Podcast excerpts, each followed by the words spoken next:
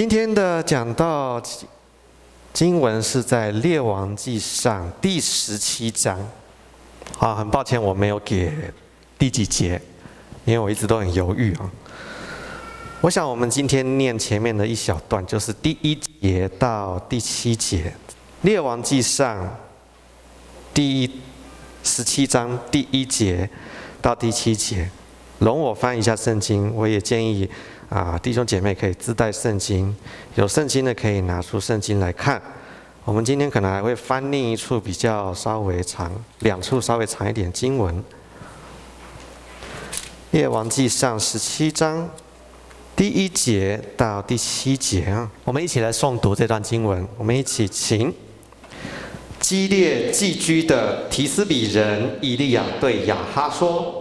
我指着所侍奉永生耶和华以色列的神起誓，这几年我若不祷告，必不降露，不下雨。耶和华的话临到以利亚说：“你离开这里往东去，藏在约旦河东边的基利溪旁，你要喝那溪里的水。我已吩咐乌鸦在那里供养你。”于是以利亚照着耶和华的话。去住在约旦河东的基利溪旁，乌鸦早晚给他叼饼和肉来，他也喝那溪里的水。过了些日子，溪水就干了，因为雨没有下在地上。好，列王记上，这个是以利亚登场的一个经经文哈。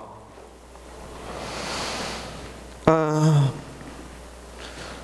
在旧约的，呃，按照犹太的传统里面呢，会把它归类，把列王记归类在前先知书；而基督教的传统里面呢，把它归类在啊、历史书啊。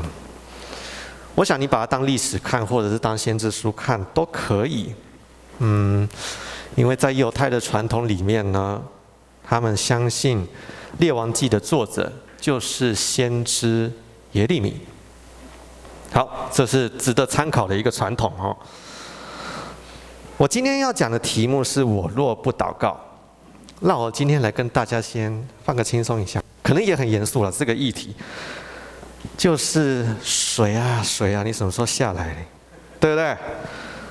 啊，好不容易我们等到今天开始下雨了哈。出门的时候，我还原来还以为这个气象报告呢会是啪。不是，结果出门的时候看到那个雨一滴一滴一滴的，我就在想，我到底要开车还是骑摩托车？缺水的启示，水对你们来说是什么样的一个物质？或对你们来说什么意义？对我们来说什么意义呢？对我来说，我可以提出几点让大家参考一下。水是用钱买不到了。啊，当然你可以说我跟自来水厂买水啊，对，但是自来水厂就算再有钱，缺水的时候也是买不到水的。难道要烧一堆纸钱，然后天就会下雨吗？应该不会吧？你看那个那个增艳剂啊，那个增雨剂啊，那个那个蓝焰，怎么烧？你空气中的水汽不够。你就算提供了它一个凝结点，它还是下不来。说到底，水是用钱买不到。然后我常常跟我女儿讲，你知道小朋友都很喜欢玩水哦，气死人了。只要给他水，他就开始玩起来，玩起来。有没有看到佩佩猪？看下雨天看到那个水坑，就在那边踩踩踩，啪啪啪啪啪。小孩就这样，看到水就会忍不住了，在那边玩水，泼啊，弄得越湿越好啊，流得越多越好啊。啊，我不知道什么办法教他们不要玩水，不过我还是教他们去备注一句话：有一天水会比黄金贵，你怎么用钱都买不到。水是一种流掉了就换不回来的物质，哈。有没有想到其他相似的一概念？有什么样事物流掉了换不回？时间流掉了就流掉了，生命。逝去了，就逝去了，换不回来了。我在想，水也可以是时间或生命的一个象征哦，流逝。如果我们缺乏水，会怎么样呢？我当然会很焦虑啊，想办法解决吧。可是呢，我们的圣经告诉我们呢，当人对生命的缺乏哦，常常，圣经要要归正的是，常常人就是会不找源头，去找偶像。这表示人不相信上帝啊，一定要一定不相信，不，人就是不想要相信上帝，宁可相信自己手所造。对一个政府、对一个国家来说，他会宁可相信军事的力量，他会相信政治的力量，他会相信经济的力量，甚至他会相信文化的强势，用文化去侵袭敌人哦。那小至个人呢？小至个人，人会想要依靠金钱、靠关系、靠身份、靠地位、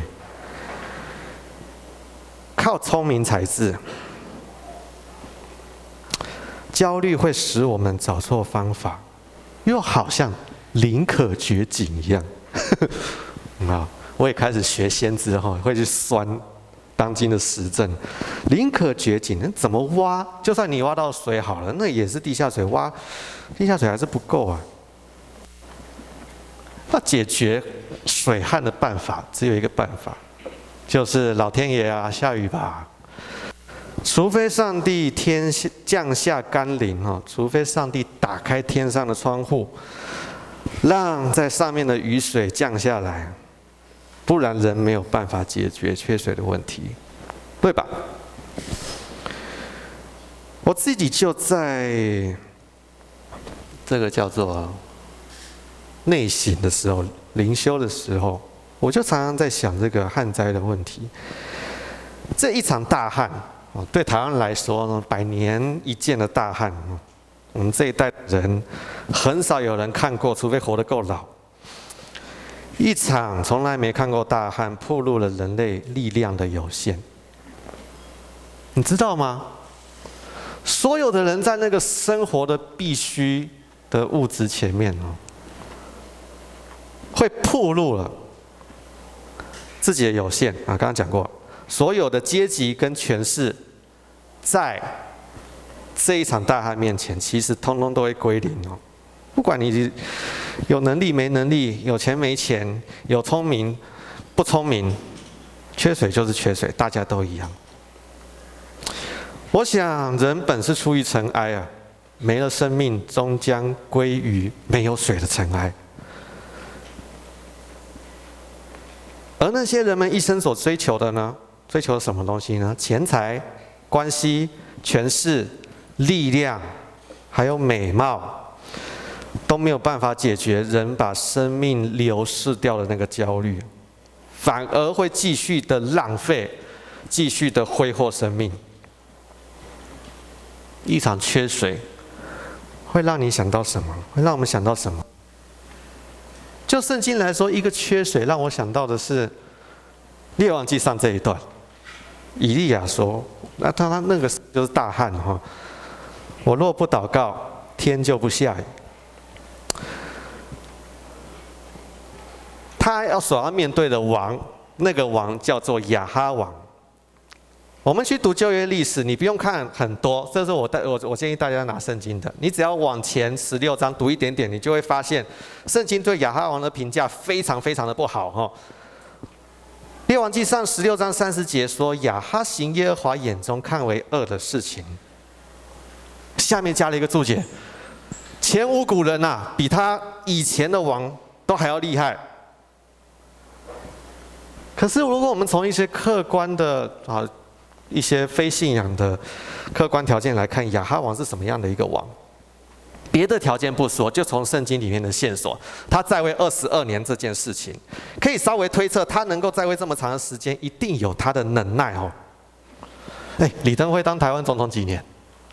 十十二年，十二还是十八年？也没有二十二年那么久，大概有到那么久了，大概就是。呃，蒋介石、蒋经国吧，三四十年这么久，能够在位二十二年不简单哈。基本上呢，让我解释一下，北国以色列统治，他统治了十个支派，而这些支派其实都有他们的军事领袖。在他们还是十二支派为一个国家的时候呢，那个时候是有上帝拣选的大卫所罗门王朝。他们还有一个尊王攘夷的理由啊，有一个上帝拣选的那个天子啊，把他们联合在一起。现在呢，他们已经脱离了上帝所拣选的王室了。枪杆子出政权，谁有力量，谁就能做国王。所以其实基本上北国的历史在不断的斗争当中哈，而且就是那种那种军阀去把前面的军阀干掉。其实他的开国的一个王呢，耶罗波安呢，他其实也是一个非常有能力的一个大臣嘛，工头劳工的领袖，搞民运的，所以他动员了全十个支派的人一起造反。在这样的斗争下。哎，其中有一个王朝叫做暗利亚哈王朝。这个王朝其实不简单呐、啊，你知道其他的其他的王室 或者是其他的这个军阀哦，大概就是不超过两代，不超过两代，甚至一代就就就被杀掉了。就这个暗利亚哈王朝延续三代啊，其中亚哈还最长的呢。从推崇人的那个角度的历史来看呢。暗利亚哈王朝是有权又有能的，他有强大的军队，他的强大是比南国都强大。南国都小小的，南国就是两个支派了，军队也小。他有强大的军队，他有很灵活的商业贸易，他跟西顿人做买卖哈，甚至跟他通婚哦，外交外交上面缔结同盟，又有灵巧的。外交手腕，哎，讲到西顿哈，你知道西顿以什么著名吗？西顿以他们的铸铁的文化著名的铁器啊，所以武器精良，他当然还有灵巧的外交手腕，这都是暗利雅哈王朝的优点，可能也是现在的呃国际局势在推崇的东西哦，所以其实不会离我们很远。然而，崇拜这一切就有为自己造偶像的危险。他们向这一切的好处妥协，果然也让自己陷入拜偶像的罪。加尔文说：“人心是偶像的工厂。”记不记得？人们会制造偶像，因为人们会想要得到依靠自己力量得来的好处。但不论人怎么靠自己呢？人就是没有办法打开天上的窗户，让水掉下来，也没有办法逆转时间哦。像之前有一部电影是这个题材，对不对？天能，也没有办法让自己不会死，永生长生不老，永生不死。刚讲到的都是一些现实一些条件，还少了一个。从文化的条件来看呢？我认为啊，如果你去探究文化的层面、宗教的层面，难怪上上帝要用旱灾来对付亚哈，这不是巧合。用旱灾来对付亚哈所拜的偶像，正好是打中他的要害。我们稍微往前看一点，就会发现圣经说亚哈犯的罪是什么？他娶了不信上帝的外邦子女，又拜巴力、亚瑟拉。你们如果有兴趣去查看他们的宗教，哈，维基百科就有。你如果有兴趣查看他们的宗教，你会发现，哇，他们的宗教内容相当的引人入胜，哈，不输希腊神话，哈，甚至，哎，有还有关，你看到后面还发现还有关系呢。他们的这个传奇的故事呢，非常的曲折离奇，高潮迭起。刚刚我说了，他跟希腊神话是有渊源。好，我简单的说，介绍一下巴力是什么？巴力是农神，农业之神，生产之神。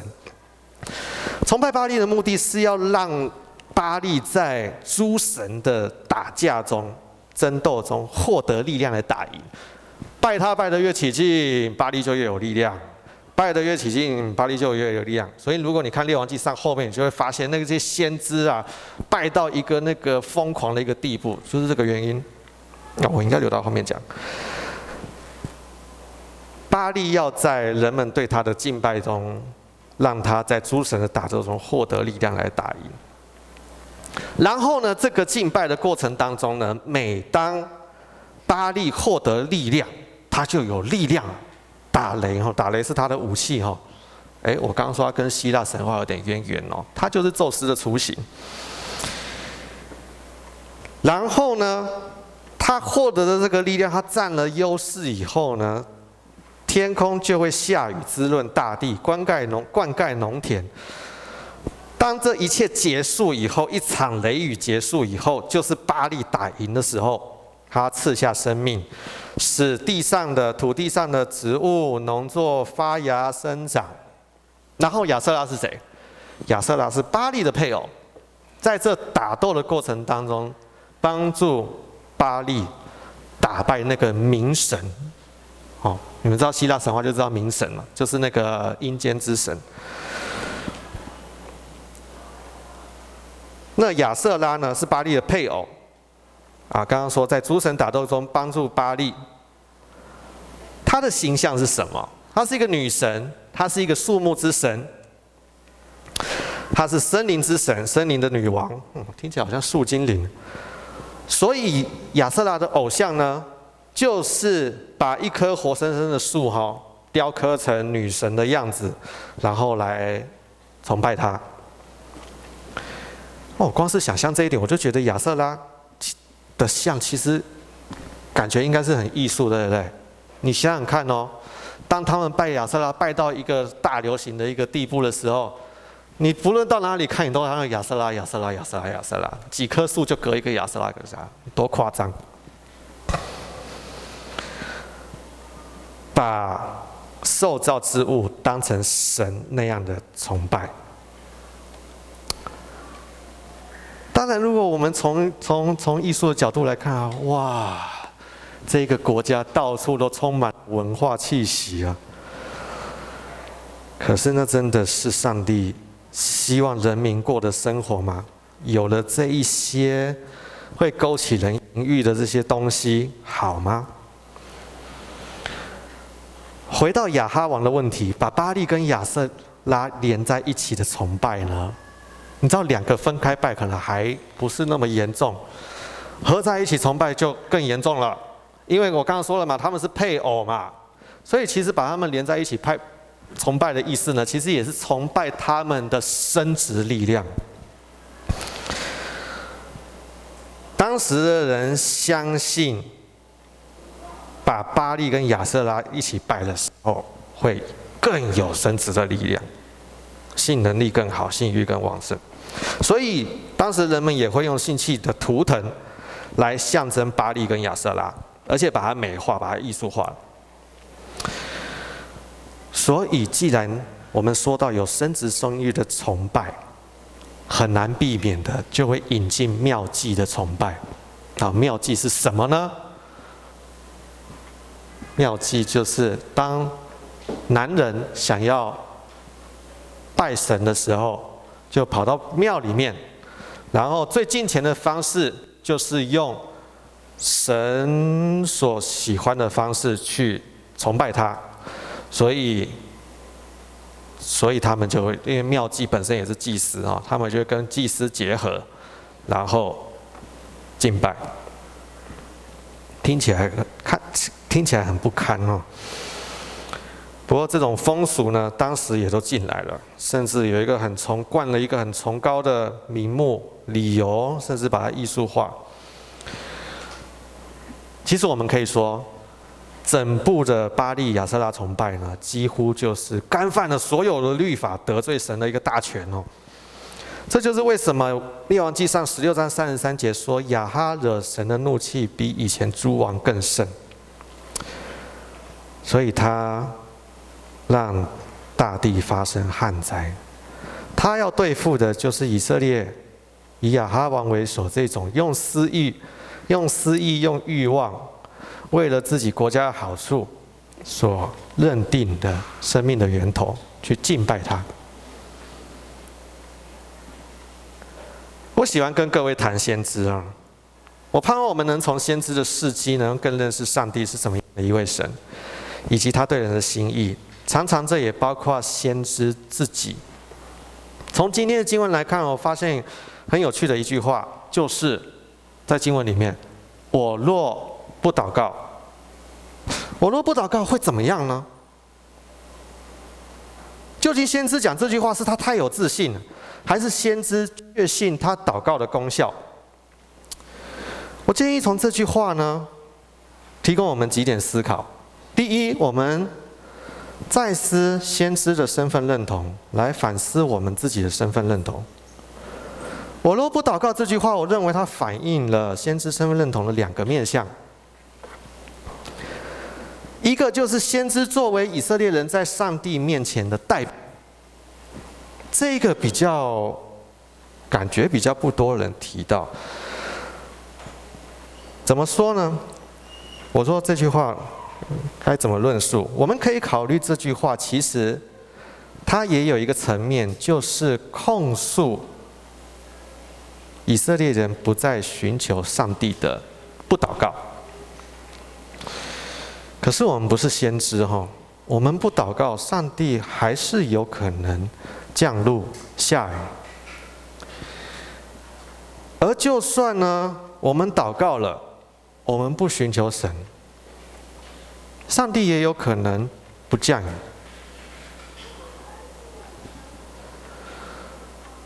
隐秘的事属乎耶和华，神的知识，他手段的奥秘，我们无从得知。而就在先知随后要经历到的那个乌鸦饭呢，却是要我们知道，无论如何。对于寻求跟随上帝的人来说，更重要的是我们的生命藏在造天造地的主那里。我们关注经文里面的降雨，最终哈，如果我们只关注降不降雨这件事情，还是有可能会把我们带到跟以色列一样的巴力崇拜。你太在意降不降雨了，我得说，我之前也很在意降不降雨哈，甚至。我还会骂政府，对？那个不对了，那个已经不是我们的信仰。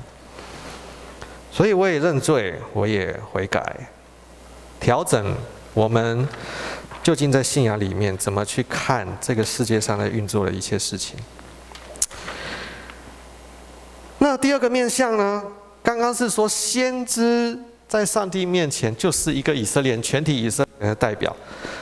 另外一个面向是反过来，先知。也是上帝在以色列人面前的代表，就是站在你们前面，先知代表的是上帝。他说的每一句话记载在圣经上的，应该都是慎重而战兢的啊！怎么会冒出这句话呢？先知如果说了，然后这件事不会成就，那他就是假先知哦。如果说了成就了，我跟你说，就算是。成会成就，也还是会考虑考验到冲击到先知对上上帝旨意的理解。约拿这个例子，这个考验会让先知质疑上帝啊！如果是真的是要这样，你何必何必还要挽回他们？如果你真的要这样，如果真的非这样不可，还要我干嘛？还要先知干嘛？就在这个相信、质疑上帝的这个矛盾里面，哈，相信、怀疑、相信、怀疑，先知的功课就是把他所见的不确定，去转化到成为以色列的代祷，为以色列的代祷祈求。各位，这就是先知作为上帝跟以色列的中保的角色。做中保的目的是很明确的，就是期盼以色列的悔改。也许对今天的教会来说，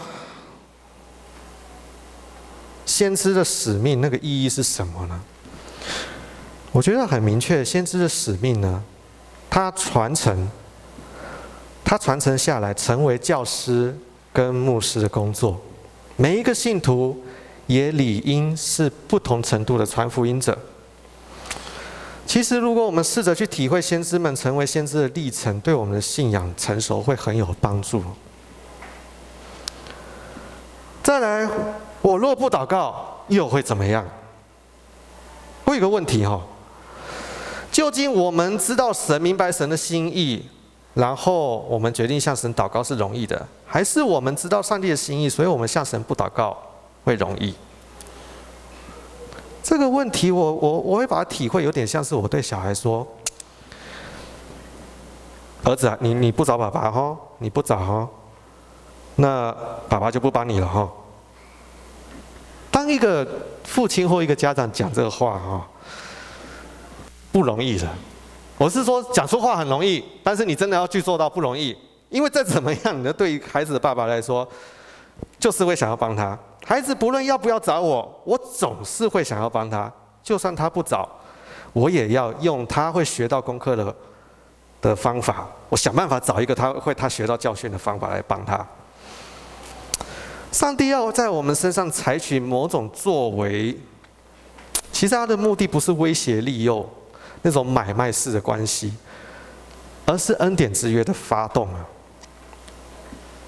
就算不降雨，就算上帝不赐下雨来，会不会也可能是他爱百姓的手段？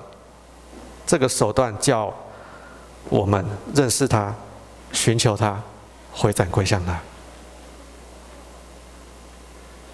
哎，好，我不要评论政治了。哎，好。再来，我要阐述最后一个面向呢，是耶和华的话临到。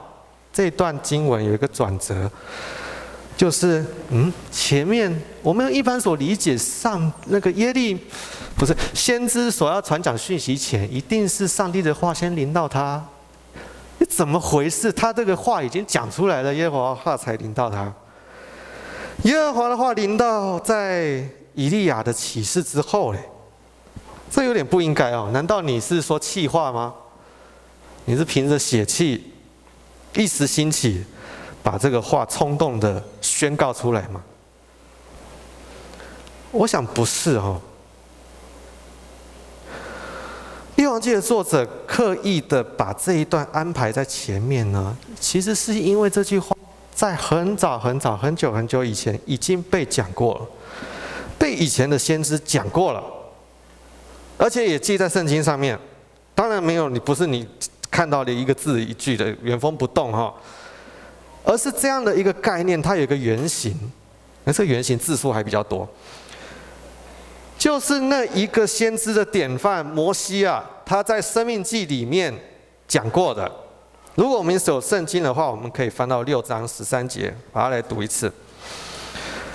生命记六章十三十四节，如果手上没圣经的，也可以听我念。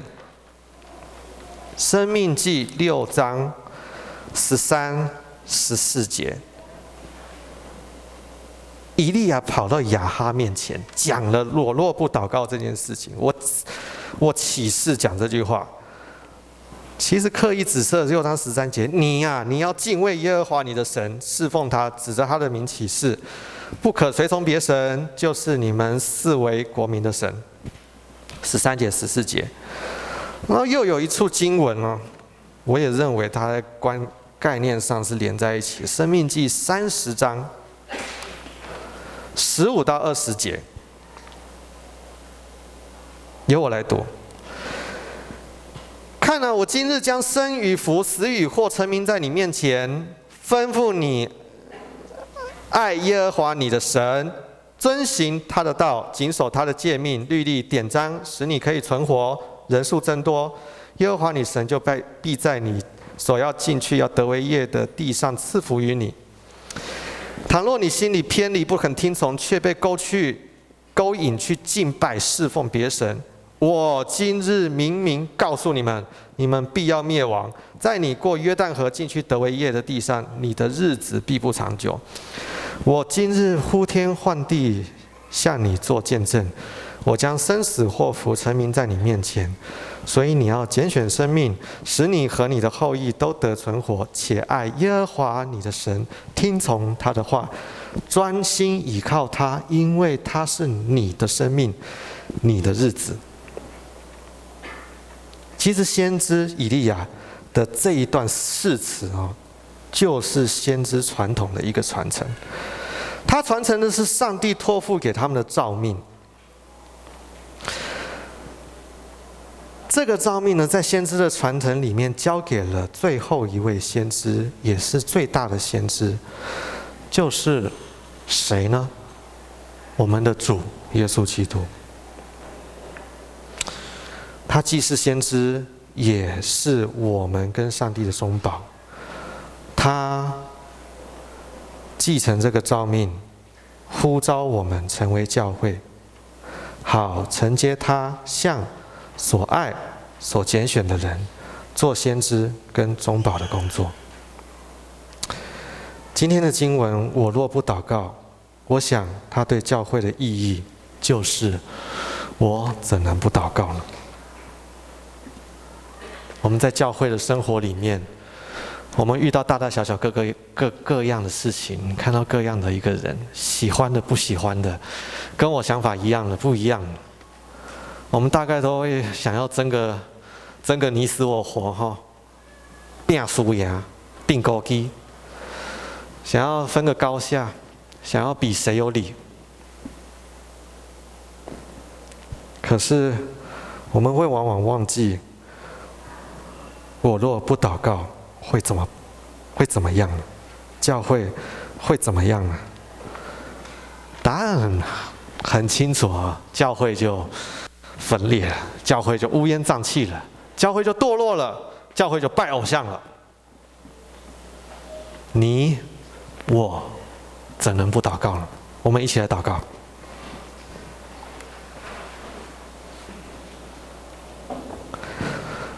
主啊，我们满心的向你感谢，在救恩、救赎历史的演进过程里面，竟然会演进，今天要借着教会作为救赎世人的一个管道。我们有幸，本是外邦人，可以在上帝的救赎计划里面。而主啊，你也透过耶稣基督，教给我们美好的指示、祷告的指示、讲道的指示、词汇的指示、周记人的指示，啊，敬拜的指示。主，然而，我们更愿你赦免我们的罪。我们本性堕落，我们不自觉的，我们就想靠自己，我们忘记祷告。我们不自觉的，我们在在一切的事事事上，认定的不是我们的主，是我们自己。我们敬拜不是上帝，敬拜的是我们自己。主，求你赦免我们。在我们的生活里面，我们也总是想要敬拜自己。我们向自己烧纸钱，我们向着我们为自己买纸钱，我们为自己挣很多很多很多的钱。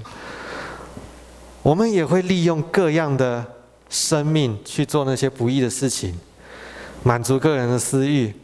我们没有看重你所受造、你所造的一切的受造物，别人、别的生命的美好，甚至是这个环境里面万物被你所造的受造物的美好。主，但是我们求你帮助我们，回复你一开始造我们的样子。而我们也相信，这个回复是借着我们主耶稣基督的工作做成了。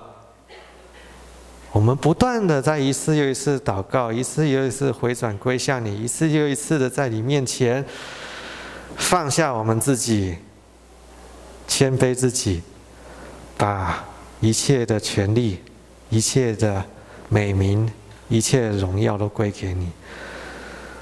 主，愿你帮助我们。愿你帮助我们成为美好的教会，愿你帮助我们成为祷告的教会，愿你帮助我们不断的为我们周遭的一切的人事物祷告。我们的目的不是要让这个世界美好，而是回复到我们身为受造者，去体贴造物主的心意。求主帮助我们。垂听我们祷告，奉主耶稣基督的名，们。